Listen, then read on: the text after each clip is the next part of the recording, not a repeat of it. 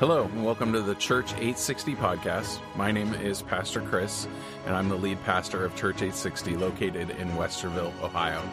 Our podcast will have daily episodes uploaded where we have curated some of the best Bible teaching from across the globe.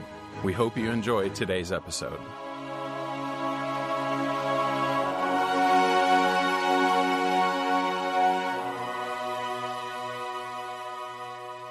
Dear Heavenly Father, we do thank you and praise you for being an awesome, awesome God. We just pray that your Holy Spirit would move, touch, heal, Father, as only you can.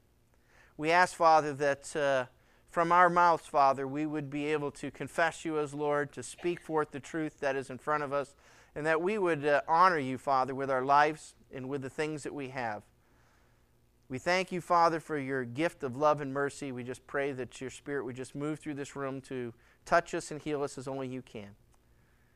We bind the enemy, Father, and just ask that this be your time. In Jesus' name we pray. Amen. Amen. Okay, um, if you've been with us through Proverbs, it's been kind of ha ha fun. Uh, we've been able to uh, uh, uh, put a sermon together out of some of this. The first nine chapters seem to almost have a sequence of a flow of thought. We get into chapter 10 uh, as much as I can try to salvage a message that's coherent and uh, of the same thought line, it can be very difficult through the rest of these chapters. I was talking to somebody and they go, oh, I've never seen anybody teach the book of Proverbs verse by verse. It is a, a daunting challenge, and they were saying, I saw one guy do it, and he said he just read a verse, was quiet for a while, then read another verse, was quiet for a while, and it's almost like that's the pace you're forced to go through this on. You're, you're forced to kind of meditate, think upon each one. I, I, I kind of want to break it that if, if anybody feels led to chime in on something, you don't have to wait to the end of the message for questions, comments, or criticisms, but uh, you're, you're welcome to put some insight into that. That, that might, you know, but they're just heavy thoughts. I, I, we have a lot of ground to, to cover. I'm not going to be able to touch each and every single proverb and to do it justice. And, and that's the whole thing of Proverbs. Proverbs are little sayings that you know you could take with you for the rest of your life and make one proverb into your whole life if you wanted to. And uh, you, you kind of, they're just nuggets of truth. So we, we kind of chomp through them, and we're going to look at a, a theme, if we would, uh, in chapter 10, but definitely when we go through this, it's just opening up the door for a lot of things to kind of work because it, it changes the whole pace of what's being said and done. So, uh, with that, we will try and chomp through some of this. Chapter 10, verse 1. It says, A wise son makes a glad father. That's good. Papas are proud. But a foolish son is the grief of his mother. I, I, I, guess the, the father the father takes the credit and the mother gets the grief, right? Uh, or she at least bears the responsibility. So if you're a good boy, dad's proud of you. If you're bad, your mother's ashamed of you. And uh, it kind of flows along those lines. Treasuries, verse 2 treasures of, of wickedness profit nothing but righteousness delivers from, de- from death. So you can have all your money from wickedness, but it just means nothing to you. And I suppose there's some truth of that. You steal a bank, you rob from somebody, and you don't appreciate the value of that dollar. Uh, but if you work hard and uh, you, uh, you, you have a good feeling about yourself and you can be delivered from death. The Lord will not allow the righteous soul to famish, but he casts away the desire of the wicked. So that's a good promise that uh, as God is saying, He's not going to allow the righteous soul to famish. You can say, Well, I'm not going to starve to death. I'm not going to die here. God's going to have a power to deliver and to take care of. Uh, I do sometimes have a hard time as we see many a, a Christian turn into a beggar on the street, and we have sometimes to believe that God would take care of us. It's not always the end. You read Chuck's notes there in his Bible, he talks about it's interesting how that switches that around instead of saying it's not a matter of what God does, but it's a matter of if I'm righteous. And I, I don't, you know, sometimes we look at that and we have to believe that God can, can take care of us, but sometimes we, we compromise God's truth and then we end up suffering because of it. The proverb is, and the truth of the word is, is that the Lord, the Lord God, would not allow the righteous soul to famish. And it is interesting, it says soul, not necessarily our bellies, but our soul to famish. But he casts away the desire of the wicked. And when the heart goes aside, God has nothing to do with that and separates himself from us. And so it goes into He who has a slack hand becomes poor, but the hand of the diligent makes rich. He who gathers in summer is a wise son, and he who sleeps in harvest is a son who causes shame. Blessings are on the head of the righteous, but violence covers the mouth of the wicked. The memory of the righteous is blessed, but the name of the wicked will rot. So we're, we're seeing a series of proverbs that kind of flow together about the blessings of the Lord working with the righteous and the cursing and the rotting and the withering of those that fall away. And I suppose what you're really seeing is that God wants us to be true and faithful to Him and to have a solid foundation. Dishonest gain, dishonest ways of uh, getting ahead of something, it, it only falls away and is destroyed and causes the shame, poor, poverty. And obviously, there's a proverb there he who has a slack hand becomes poor. There's not too many places in Christianity for laziness. Uh, a lot of people want to use Christianity as a crutch, and I, I like that illustration that we lean on and trust in God. We don't want to have uh, uh, our own self reliance, if you would, but there is definitely a, a, call for you and I to be able to say, we have to be diligent at what we do. We cannot be slothful. We cannot be careless in, in the least ways of what our life is. And it is sad to see many Christians, you know, uh, uh, become lazy, become slack, and they use God as an excuse to continue their slothful behavior, just laziness. Uh, to quote my brother, my brother always likes to say, God hates a coward. And, uh, and sometimes Christianity is cutting edge. It's not being afraid, it's not holding back, it's pushing forward. And uh, there are times that we need to apply ourselves, work, and be diligent. And uh, to be a lazy bum in the name of Jesus is inexcusable. And so God's going to be pouring out his blessings on those that are going to be diligent, if you would. Kind of like that. Says, The wise in heart will receive commandments. It says, But a prating fool will fall. The wise in heart will receive commandments. So if you're wise, you're going to receive instruction, commands. You're going to be listening and going where you're told to be going. It says, But a prating fool will fall.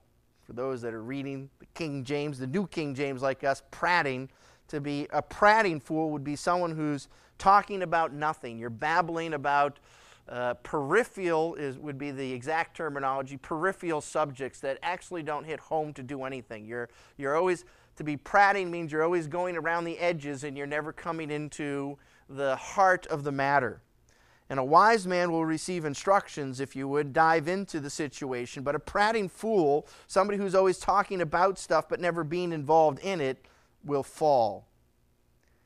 He who walks with integrity, and I like that definition of integrity is doing the right thing when nobody is watching, right? Anybody can do things in front of somebody else, but when you have integrity, you're doing it because the Lord sees and you know it's the right thing to do. He who walks with integrity walks securely. But he who perverts his ways will become known. So if you're going to have devious sin in your life and try and and, and conceal it, it's eventually going to come out. He who winks with the eye causes trouble. So that guy who's double dealing, winking at you, has always got something going on behind his, his, his mind as he's looking at you and speaking double, if you would. The guy who winks with the eye causes trouble. And then it repeats it again. But a prating fool will fall. And so, if, if there's almost a full thought there of coming and, and walking before the Lord with integrity. When you're a Christian, the, the, the purpose of Christianity is to avoid hypocrisy, avoid uh, being double minded, and avoid being just somebody who's always talking about things, but to dive into it and to have integrity. Um, one of the things that uh, you guys ever play cards? We play euchre a lot. You always trying to make a bid. If you guys ever play spades, it's another game where you look at your cards and you bid on what you think you can do. And you see some people, they always want to make a bid in their card game that's exaggerated beyond what they have in order to bluff or to scare away another person from making another bid. And sometimes, you know, there's other people, they do the opposite. They, it's what's called, they sandbag, right? They, they got a great hand and they say, oh, I'm going to pass on it or I'm going to bid low on it in order to know that if I do get the bid, I can get extra points for going beyond what I said I was going to do. You're, and that's called sandbagging. and so in life, we don't need to be a sandbagger and you don't need to be bluffing and bragging being a, beyond what you are, but the heart is to, is to truly acknowledge where you are, walk in security and integrity, and say, This is who and what I am. And mankind always wants to put himself a little further ahead. I want to talk more about myself than I ought, or I'm going to humble myself in, with a false sense of humility and put myself down. Uh, the desire is, is that we would sit down there and says, Lord, I want to walk before you in honesty integrity. Uh, Christianity is weird. You have to be able to say, Well, Lord, I'm, I'm a sinner. I'm going to grovel before you. I'll, I'll eat broken you know, glass to get to you because you are so mighty and so holy.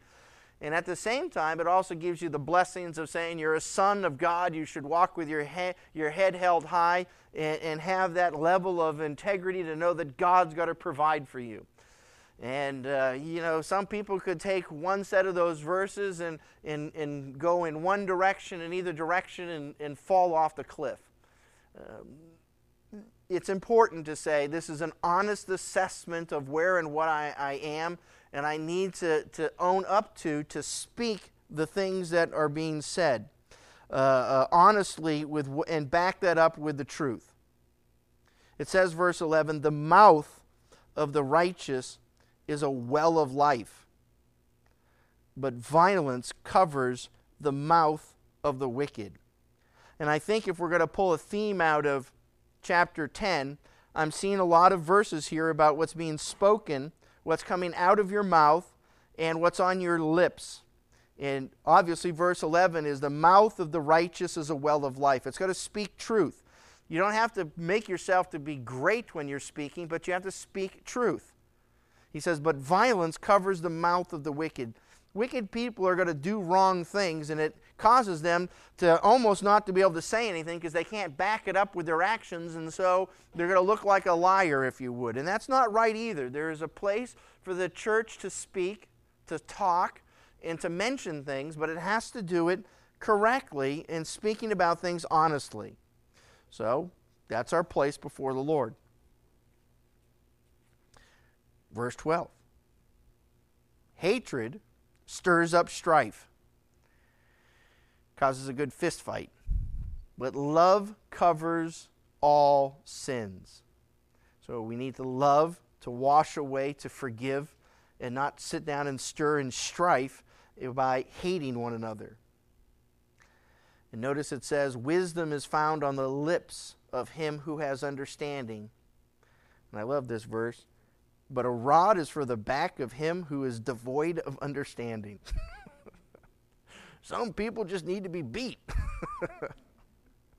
and it's not saying you just go around and beat some people, but sometimes people get a whooping because that's about the only thing they're going to understand. And hopefully, wisdom is trying to teach us things to not get a whooping, to get beaten, so that we're not just dumb and have to be beaten like an animal. You want to be able to think and you want to be able to say, hey, Lord, where and what are you doing with my life? I want to continue to seek God, to wonder about things, to ask the right questions, and not wind up being beaten. Wise people store up knowledge, but the mouth, the mouth of the foolish, is near destruction. The rich man's wealth is in his strong city, The destruction of the poor is their poverty. So, if we have uh, accumulated a wealth of information, we begin to build the strong city, if you would.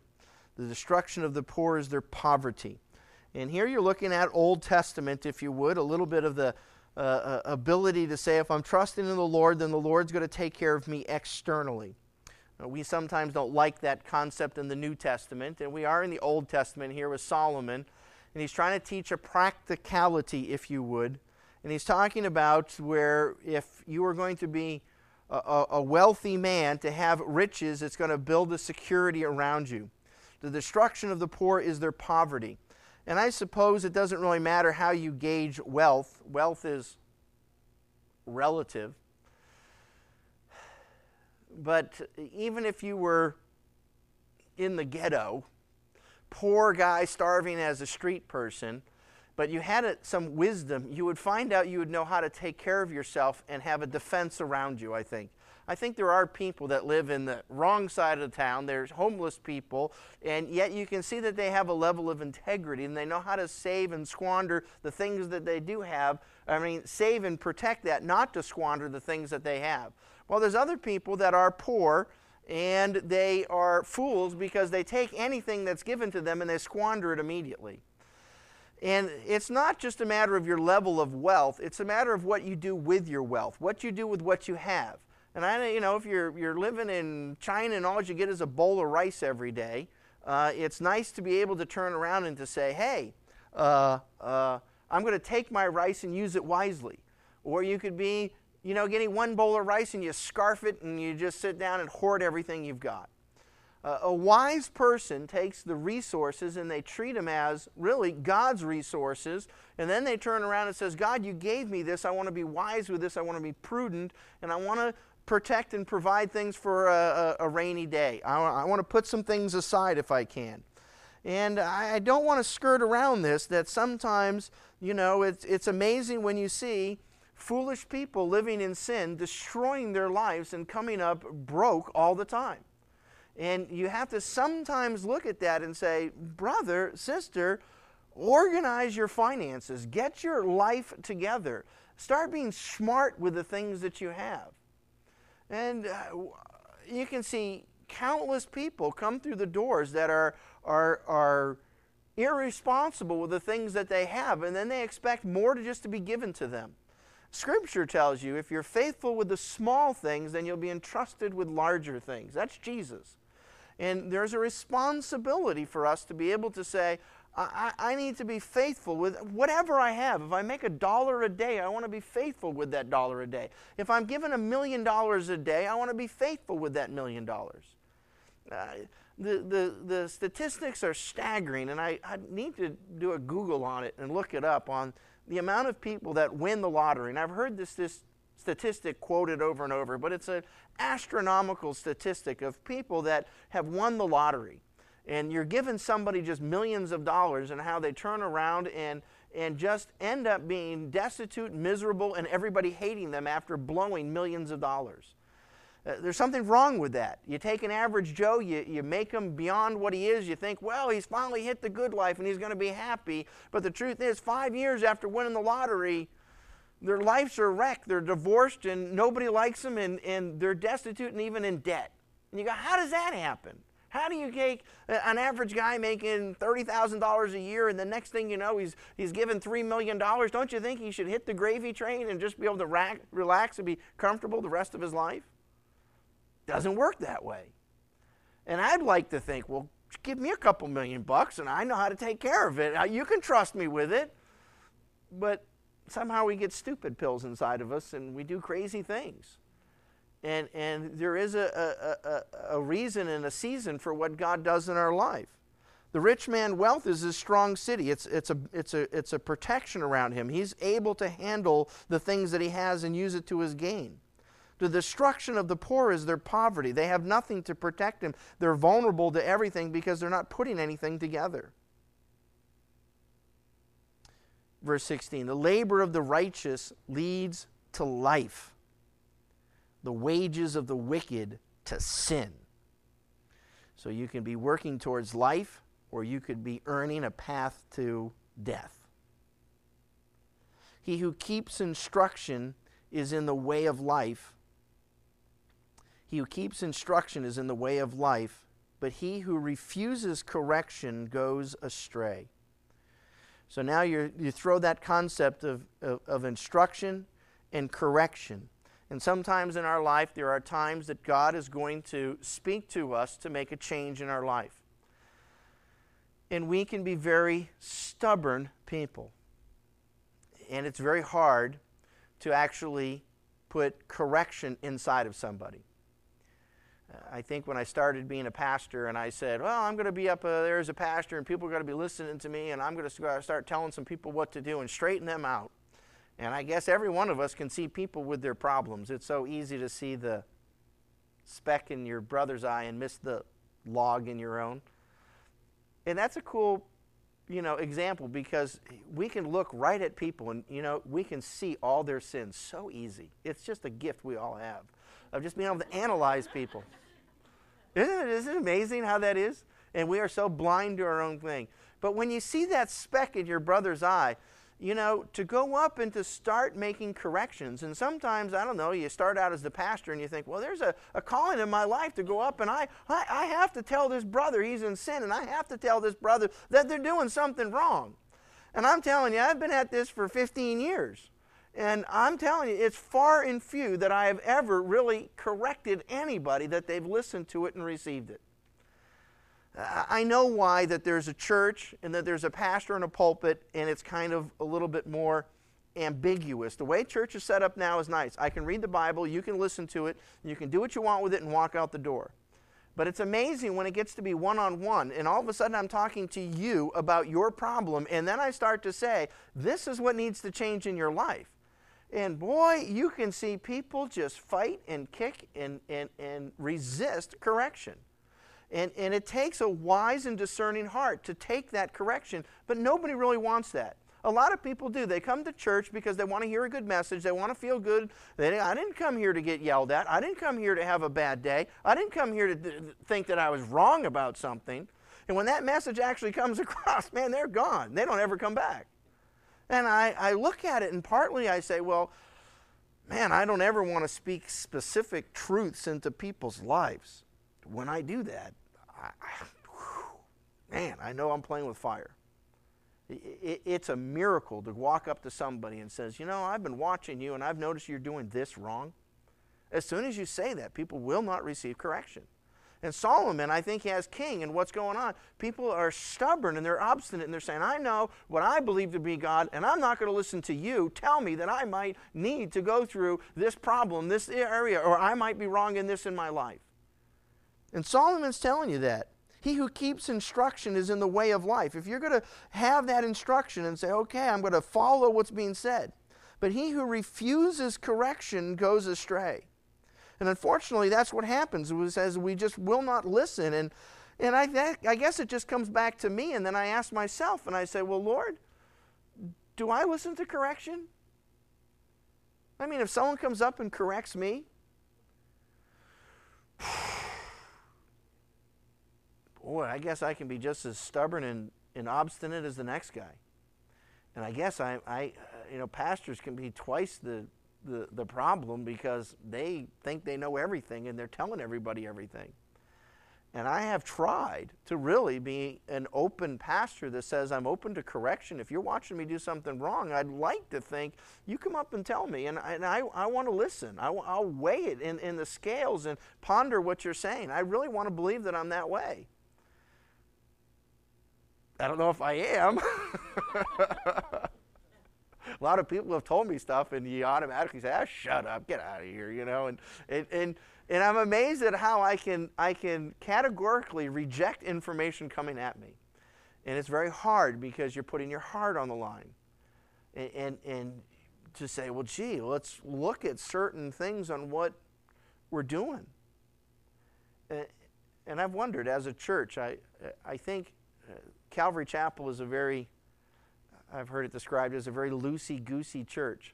You know, we don't have a lot of rules and regulations. We don't really care what happens around anything. We just kind of trust the Lord for everything. And, and I suppose you want the church to be that feel. Come on in and just we'll just have a party. Have a hamburger afterwards and we're all fine. But the truth of the matter is, is that there is a method to our madness. I'm following a master plan of what Calvary Chapel Costa Mesa has said and taught. I go to pastors' conferences two or three times, four times a year sometimes, and they are indoctrinating me into a way of thinking to keep this church very much run down to a T the way that it should be run and it should be run open and, and there. But we're really not open to say, hey, Pastor Dave, you know what? I found out that this other church down the street is doing this, and we're going to do this. And look, it's really working. And you know, and I can really be a quench and say, nah, don't want it. Because I know Calvary Chapel's not that way, and that's going something that's not quote unquote Calvary Chapel. And, and we have, uh, it's good that there is a program that I'm following but at the same time, you really have to be able to be open to the Holy Spirit and say, is everything stuck in my little mold on the way that I think? And it's really hard. It's very hard for anyone, anyone here, to be able to say, wow, God, you're doing something here. I'll have to really look at this and see if I'm willing to put aside my predetermined path and maybe just change the course of what I'm doing with my life. It's torture. It's torture. It's really hard to do. I think Solomon, as a king, saw that. He saw lots of people in his kingdom and thought that he could direct them all, but realized he could also have rebellion in his kingdom. He who refuses correction goes astray. Whoever, verse 18, whoever hides hatred has lying lips. Once again, the lips, tongues, mouth, what comes out of your mouth. And whoever spreads slander is a fool. So to slander somebody is to put them down, probably behind their back, to rip them apart. And you're just playing a foolish game of hiding your hatred instead of acknowledging that says, Man, I just don't like this brother. I don't know what's going on. Verse 19 In the multitude of words, sin is not lacking. But he who restrains his lips is wise. And uh, I don't know why I have it memorized, or maybe it's always quoted in some other translation, and I'm not sure what translation it is, but with the, with the multitude of words, there is transgression. That's the way I have that verse memorized. I don't know if that's King James or something, I don't know, but maybe that's the way my wife always quotes it to me. but it's very simple. It's saying the more you say, eventually you're going to make an idiot out of yourself it's better to shut your mouth, right, and to not always say everything, because sooner or later you're going to say something you're going to trip over. With a multitude of words, the more you say, the more you speak, eventually you're going to make a transgression. Sin is not lacking, it will come out. And it's hard. I, I, I think it's hard sometimes to preach the gospel over and over every Wednesday and Sunday and talking and counseling. And pretty soon you are going to say something that's going to offend somebody. You're going to say something wrong. You're going to make mistakes. Nobody's perfect from the pulpit here, you know. And, uh, and I've listened to my tapes. I've said, ooh, Dave, shut up. Ooh, ooh, that was wrong, you know? and, and, and there's some gaping things that, that, that bother, you know, me sometimes that it's just wrong. And uh, hopefully by the second service, I have it corrected. That's why we like two services. And, uh, and it's true, we have to be very careful. And one of the things, if we're watching a theme of what's happening here through Proverbs, is that there's, you know, out of our lips, there's an attitude that we can be the prating fool. We can be talking about and around things. But you need to hit home to the target to make sure that you're speaking and saying the right thing. I like what Jesus says. He says, out of, you know, uh, you're going to be judged for every idle word that you say.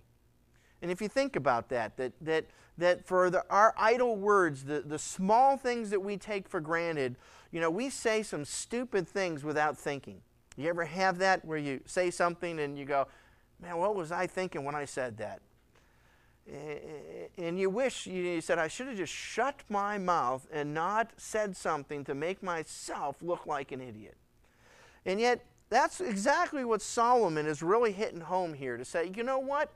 You think about the things that you're saying and doing with your mouth and what comes out of your mouth and the words that you're speaking because when you say something it could be the wrong thing and a wise person is going to speak less and allow God to work and not to open up his mouth and speak and throw out volumes of, of, of stupid things.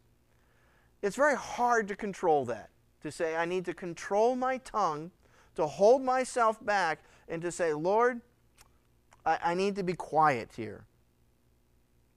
Let's turn to uh, Matthew chapter 12. Good verse. That's the one I was just quoting to you. Matthew 12, verse 32.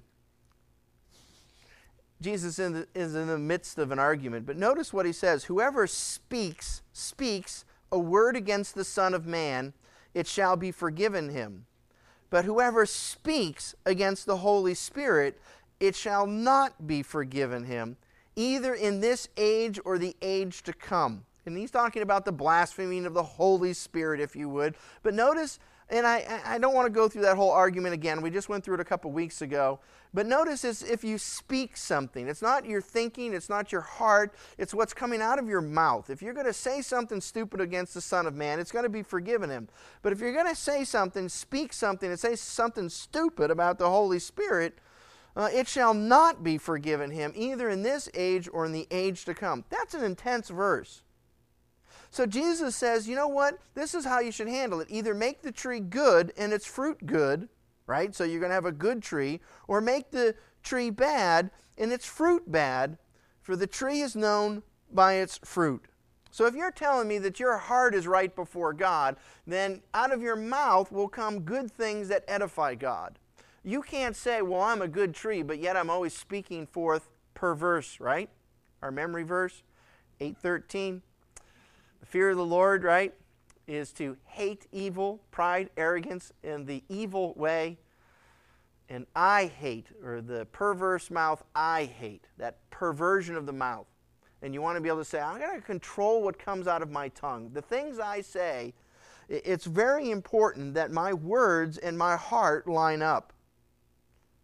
He says, verse 34, You brood of vipers, you snake in the grass. That's Jesus speaking.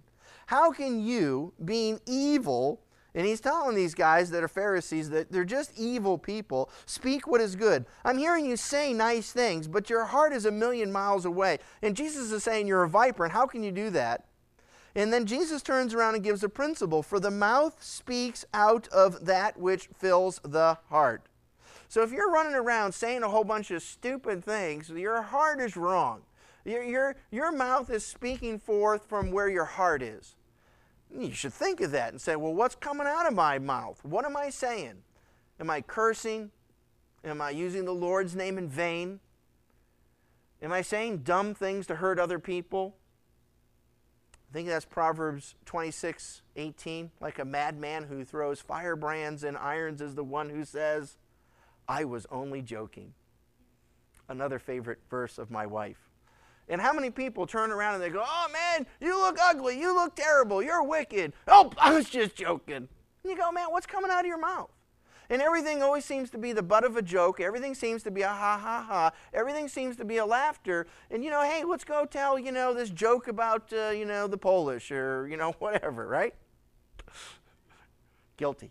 But, um, you know, we, we can say so many things and laugh about them, but somebody's always being put down. Somebody's always being hurt by things. And Jesus is telling us that's your heart coming out. You think it's okay just to laugh at people. You think it's okay to put everything down. And you don't even think twice about the careless words that you're speaking.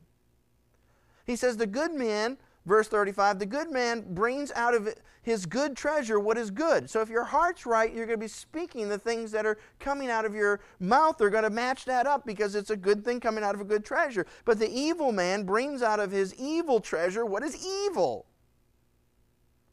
And then Jesus, I mean, listen to this guilt trip. He says, But I tell you that every careless word that people speak, they shall give an account for it in the day of judgment.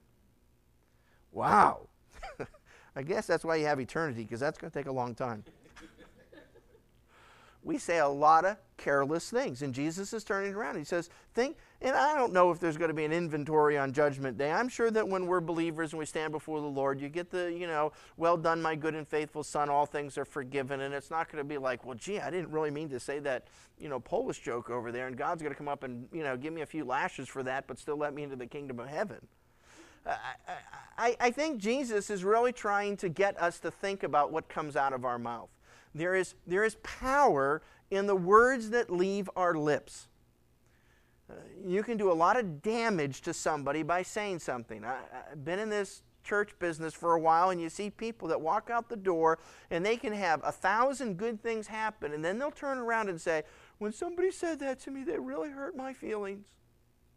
And it was just a careless word. It was a minor thing that was said so that so many people can say, wow, you know, I, when I was saying something, I wasn't thinking about this, but all of a sudden people can be so hurt and so wounded. And for you and I, it should give us a, a, a, a serious slap in the face and say, think about what's coming out of your mouth, just in the sense of how it can hurt you. And then on the other hand, you should turn around and says, well, you know, what I can do with my mouth is I can speak edification to somebody. I can build up their day. How many times can somebody be depressed and miserable and I can turn around and says, "Man, you're a great brother. I love to have you around. You're awesome." It just takes me to say something and people's whole life can be changed.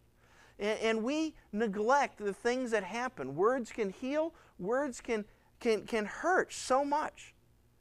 And yet, we have to understand that as we as Christians, we got to look at ourselves and say, what's coming out of our mouth? What's coming out of our mouth? I don't know about you, but church has a design to it. When we come before when we come before the Lord to, for church, we do something to start the church service. Is that first half hour of music. It, uh, it, hopefully, it's a little bit more than just you know listen to a snappy tune. It, it's it's it, it's a time for us to turn around and to express express to God our heart. And the songs and the, the, the things that we're selecting and doing are things that we should be able to express to God. Uh, uh, you know, when, when you're part of Calvary Chapel in the congregation, you are the choir, God is the audience. And you have an opportunity to speak out of your mouth praise and thanksgiving. The songs that we're singing should be saying, Lord, we thank you, we praise you, we love you. Those are the things that we want coming out of our lips. Just read the words and speak them, and hopefully it starts to change the heart and the mind. And it's amazing when you see people come into the church and, you know, I don't know if they're young Christians, new Christians, they're walking out of the world a little bit, and you can see they have such a hard time with worship. Hmm it's, it's a grating feeling to be able to say, I, I, don't know if I can sing this. I mean, these people are happy and snappy and just praising the Lord. And I'm like, I, I, I don't know where my heart quite is with the Lord. I'm not going to stand up and be happy and snappy right now and, and be praising the Lord. And, and it should be a time for us to say, Lord, I want to be able to sing this. I want to be able to say that. It's not whether or not you can have a great voice and you should be, you know, everyone wants to listen to you sing a solo we crank up the music loud enough so that you can sing as loud as you want and people next to you shouldn't be bothered by what you're singing or not singing or how you sing. It's by design. There's some method to our madness. And we want it so that you can be able to sit down there and says, Lord, I love you. And it's, it's hard. I, when I first got saved, I, I sat in church, was just, this music's weird, you know. I don't like the music. I'm just here for the teaching. And I sat there for a long time. Hey, church starts at 10. I know I can get there at 10:30 and I'll catch the last song and then I hear a good teaching. But as you grow in the Lord, you're starting to say, "Well, I think I can I can lift up a praise song. I can offer up out of my lips and can can, can say the right thing." And then you go for the granddaddy, you know.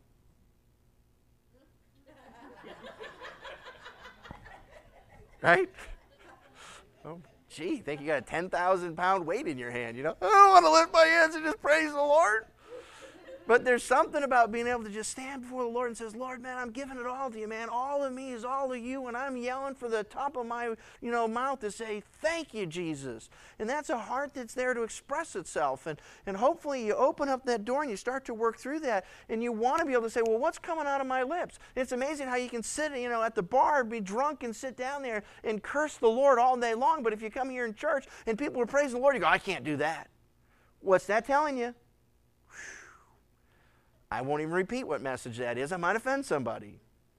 And, and, and, you have to be able to say, Jesus is saying, I tell you that every careless word that people speak, uh, they're going to give an account for it in the day of judgment. Be careful what comes out. For by your words you will be justified, and by your words you will be condemned. By what you say, by what comes out of your mouth, as your lips are smacking, what, what are they doing? Boy. Turn with me to Romans chapter 10, verse 9 through 13. Familiar verses for us. Jesus says that if, or I'm sorry, Paul would say that if you confess with your mouth Jesus as Lord, verse 9, and believe in your heart that God raised him from the dead, you will be saved. So he says that if you confess with your mouth, speaking the words through your teeth and your gums and your lips, Jesus as Lord. It's not just a little thing in your heart. You got to believe in your heart, but you got to let it come through the teeth, gums, and lips and believe in your heart that God raised them from the dead, you will be saved if you can put both of those things together. For with the heart a person believes, oh, great, you believe in Jesus, it's right there. I know. I'm thinking it, I believe it. That results in, interestingly, righteousness. You're going to be made right before God by having your heart right. But it says, with the mouth, he confesses. The teeth, the lips, and the gums are moving. And that, when you do that, that results in salvation. For the scripture says, Whoever believes in him will not be disappointed. For there is no distinction between Jew and Greek, for the same Lord is Lord of all, abounding in riches for all who call on him. For whoever will call out of the lips, the teeth, and the gums on the name of the Lord will be saved. So you can understand that Jesus is, or Paul is teaching that, that we have to confess. Things need to come out of our mouth to be saved to make a distinction. And I went to, I, I went to, to, to, church for a year. I, I, I was a Marine and I, I started going to a home Bible study, and then I started going to church on Sundays, then I started going Sunday nights, then I started going Tuesdays and Wednesdays to the home Bible studies, and then I started going to the, and, and I was literally going to church, literally, seven days a week, twice on Sundays. Huge church in California.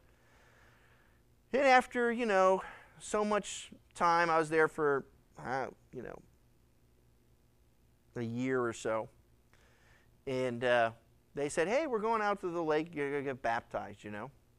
I'm like, and I was talking to this girl. She said she was going to get baptized. So I said, I'll go down to the lake and get baptized because she's getting baptized, you know. It wasn't Carla. It was another gal that I was semi interested in, you know. And I kind of went to this baptism. I can remember we went out to the ocean, April. It was like April 9th. Went out there, and and and you know, they would give all these altar calls all the time at church. If anybody wants to come forward, if anybody wants to come forward, and I'd always go, I ain't, going, I ain't going to go forward for nothing. I'm already a Christian. I was a Christian since I was 13, you know. Blah, blah, blah, blah, blah. And so they have this thing, you go out to the ocean, go get baptized. Ah, why not? You know, I was thinking about it. And it was really weird. The water was ice cold. I mean, you put your toe in the water and you go, ooh, ooh. It's like us out of the lake, you know. And I walked out there and there was three or four guys baptized, and there was like about 150 people getting baptized at the same time. And I walk out there, and when I walked up to this guy, you know, the water became just lukewarm. I mean, it was just warm, and, and I was like, wow. And and and they go, well, before we baptize you, you got to confess Jesus Christ as Lord. And I'm telling you, I think that was the first time it really left my lips. And I said, and, Jesus Christ is my Lord and Savior. And I don't know the whole magical moment of being baptized, the whole thing of what was going on, but it was something about it coming out of my lips. Now, I, I, believe, you know, for the first year I was a Christian, I was, you know, interacting with the Lord. I know that I had a lot of powerful things, and I told a lot of people about Jesus, but there's something about making a bold confession of Jesus is my Lord. And when you say that, it's like the presence of the Holy Spirit was unleashed and things came down upon me, and I was just, I mean, I felt like I could have walked on the water out of that baptism. I can remember sitting on my bed for three days after being baptized, and I felt like I was just levitating off my bed. And I was like, man, I've never experienced a, a spiritual high like this.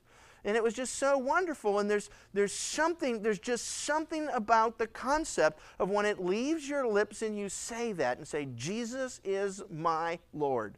If we confess him before men, he'll confess us before the Father. If we deny him and says, "Well, I just got Jesus in my heart," and we deny him, then he's going to deny us before the Father. And, and there is an obligation for the things that we speak and say and do is critical. There is a connection. There is a connection between the teeth, the tongue, and the gums and the spiritual movement within inside of us.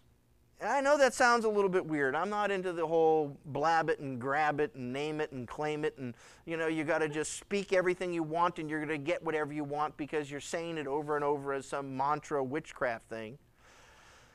But whether you like that or not, there, there is a concept of as you speak forth something, so it is in a certain sense.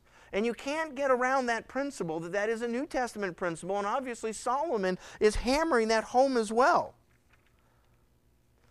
James tells us, he says, therefore, putting aside all filthiness and all that remains of wickedness in humility, he says, receive the word implanted which is able to save your souls. But prove yourself doers of the word and not merely hearers who delude themselves. The verse before that says, be quick to hear, slow to speak, and slow to wrath, for the anger of man does not achieve the righteousness of God. And it's what you're saying, it's what you're doing to receive the word, but if you're only hearing it, you're going to delude, you're deluded. You take a, something good and you pour water into it, you dilute it so it's good for nothing.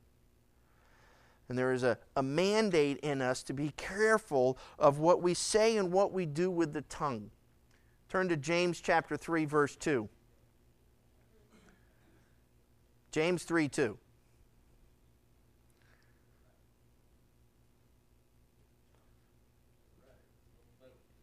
Amen.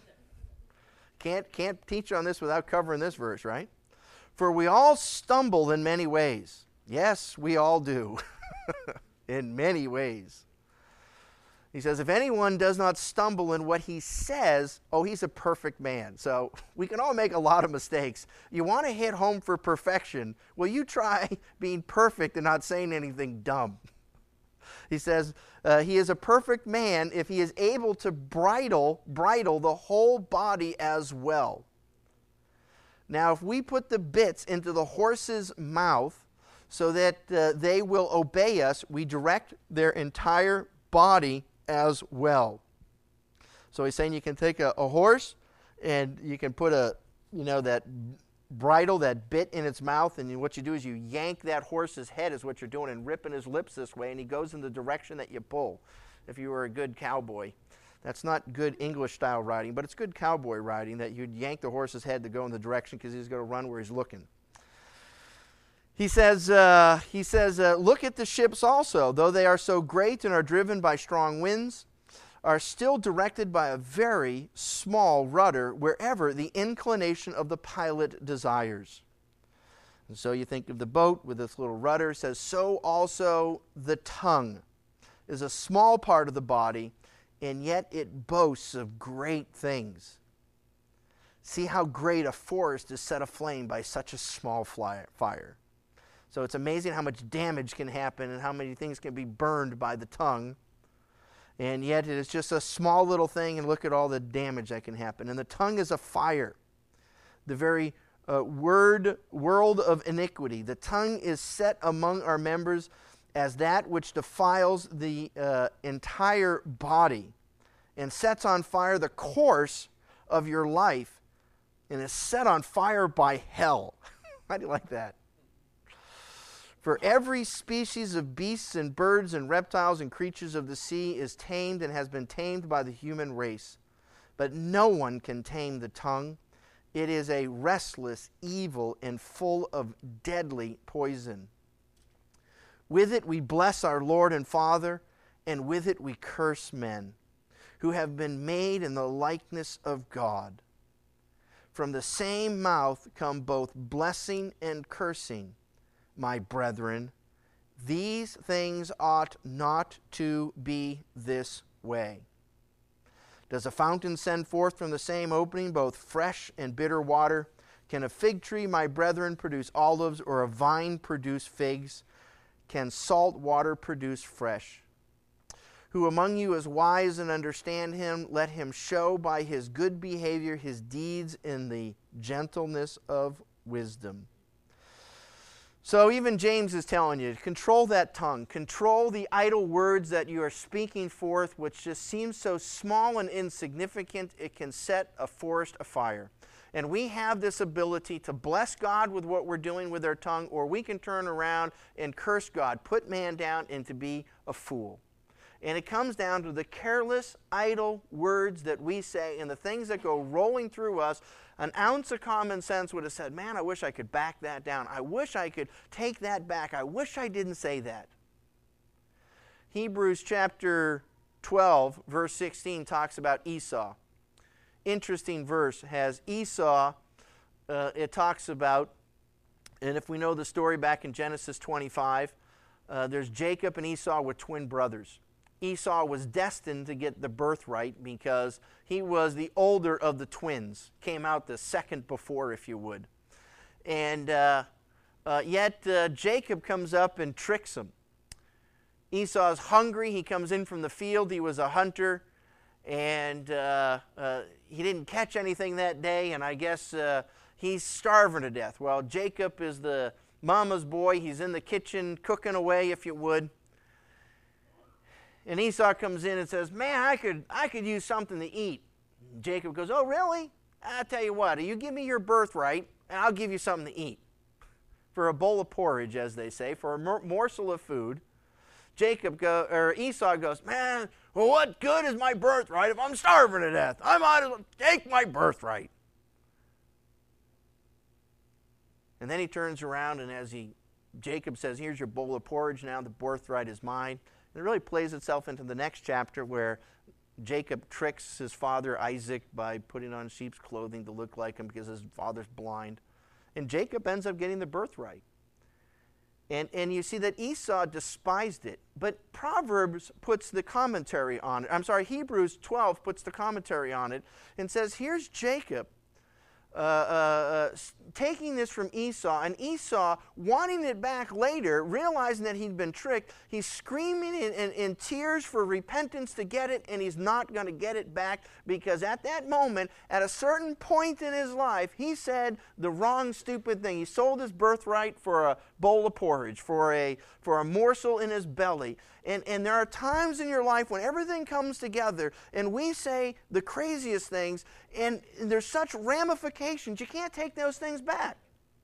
And, and we, we, we just think that we can say one thing, do another, do this, and do that. And the whole meaning of everything that's being brought out is we have to be very careful not to be the prating fool that talks about all the circumstances and everything on the edge and never dealing with the truth and thinking about the truth. We don't even care what comes out of our mouth. And out of our mouth, it's so important with the words that we speak. It has something to do with your salvation. If you can confess it, it, what comes out of your, your tongue, your gums, and your teeth, what comes out of that has so much power. And there are times that we have to be able to say, Yes, I'm going to speak the words. It's not just your heart. And I'm a firm believer. You're saved by faith. You have to, you know, it, it, Christ is in your heart, and it's a matter of your heart being made right. But it has a lot to do also with confirming that with what comes out of your tongue, teeth, lips, gums, and saying, I'm speaking Jesus. And there's power there. There's power. And we cannot underestimate the power of our words and think that we can say things so flippantly. I, I, trust me, I, I, want to. I am the guiltiest party in the world. I have said some stupid things. I'm not here to tell you that it's easy. It's, you want to be perfect, you can do exactly just what I say and get that right. You'll be perfect. And, and James is telling you, you can't do it. The tongue is a beast, it's a monster, and you got to look at yourself. And Solomon is turning around, going back to Proverbs, and he's saying, you, a, a wise man, a wise man is careful with his lips, with his tongue, with his mouth. Let's back up a little bit and go to verse 8 again. And uh, it just says, just to read it through, it says, The, the, the wise in heart, uh, chapter 10, verse 8, the wise in heart will receive commands, but a prating fool will fall. He who walks with integrity walks securely, but he who perverts his way will become known. He who winks with the eye causes trouble, but a prating fool, someone who talks about a bunch of garbage, will fall. The mouth of the righteous is a well of life, but violence covers the mouth, the mouth of the wicked. Hatred stirs up strife, but love covers all sins. Wisdom is found on the lips of him who has understanding, but a rod is for the back of him who is devoid of understanding. Wise people store up knowledge, but the mouth of the foolish is near destruction. The rich man's wealth is in his strong city, the destruction of the poor is in their poverty. The labor of the righteous leads to life, the wages of the wicked to sin. He who keeps instruction is in the way of life, but he who refuses correction goes astray.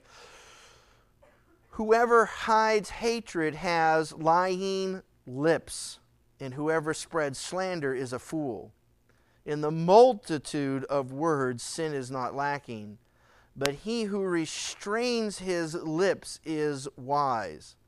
Verse 20 The tongue of the righteous is choice silver the heart of the wicked is worth little. The lips of the righteous feed many. Yes, it's the lips of the righteous feed many. But fools die for lack of wisdom. The blessing of the Lord makes one rich, and he adds no sorrow with it. To do evil is like sport to a fool, but a man of understanding has wisdom. The fear of the wicked will come upon him, and the desire of the righteous will be granted. When the whirlwind passes by, the wicked is no more, but the righteous has an everlasting foundation. And you got to love this next verse. As vinegar to the teeth and smoke to the eyes, so is the lazy man to those who send him. you always think of, oh, you ever sit around the fire and you get smoke in your eyes and you're like, ugh, ugh, you, it stops you. If you guys ever have vinegar on the teeth, you ever eat that where your teeth get all, you feel like you, you could close your mouth and snap a tooth just by crackling them, you know? I don't know if you ever had that experience of like the sour grapes or the vinegar. And he goes, he goes, that's what it's like as a lazy man. To that, and it's those who send him. So you can see poor Solomon's had incompetent employees. It's kind of hard being the smartest man in the world to find somebody else that will work for you that you like. Never mind. It says, The fear of the Lord prolongs days, but the years of the wicked will be shortened. The hope of the righteous will be gladness, but the expectation of the wicked will perish. The way of the Lord is strength for the upright but destruction will come to the workers of iniquity or sin. The righteous will never be removed, but the wicked will not inhabit the earth. The mouth of the righteous brings forth wisdom, but the perverse tongue will be cut out. Ow. The lips of the righteous know what is acceptable, but the mouth of the wicked what is perverse.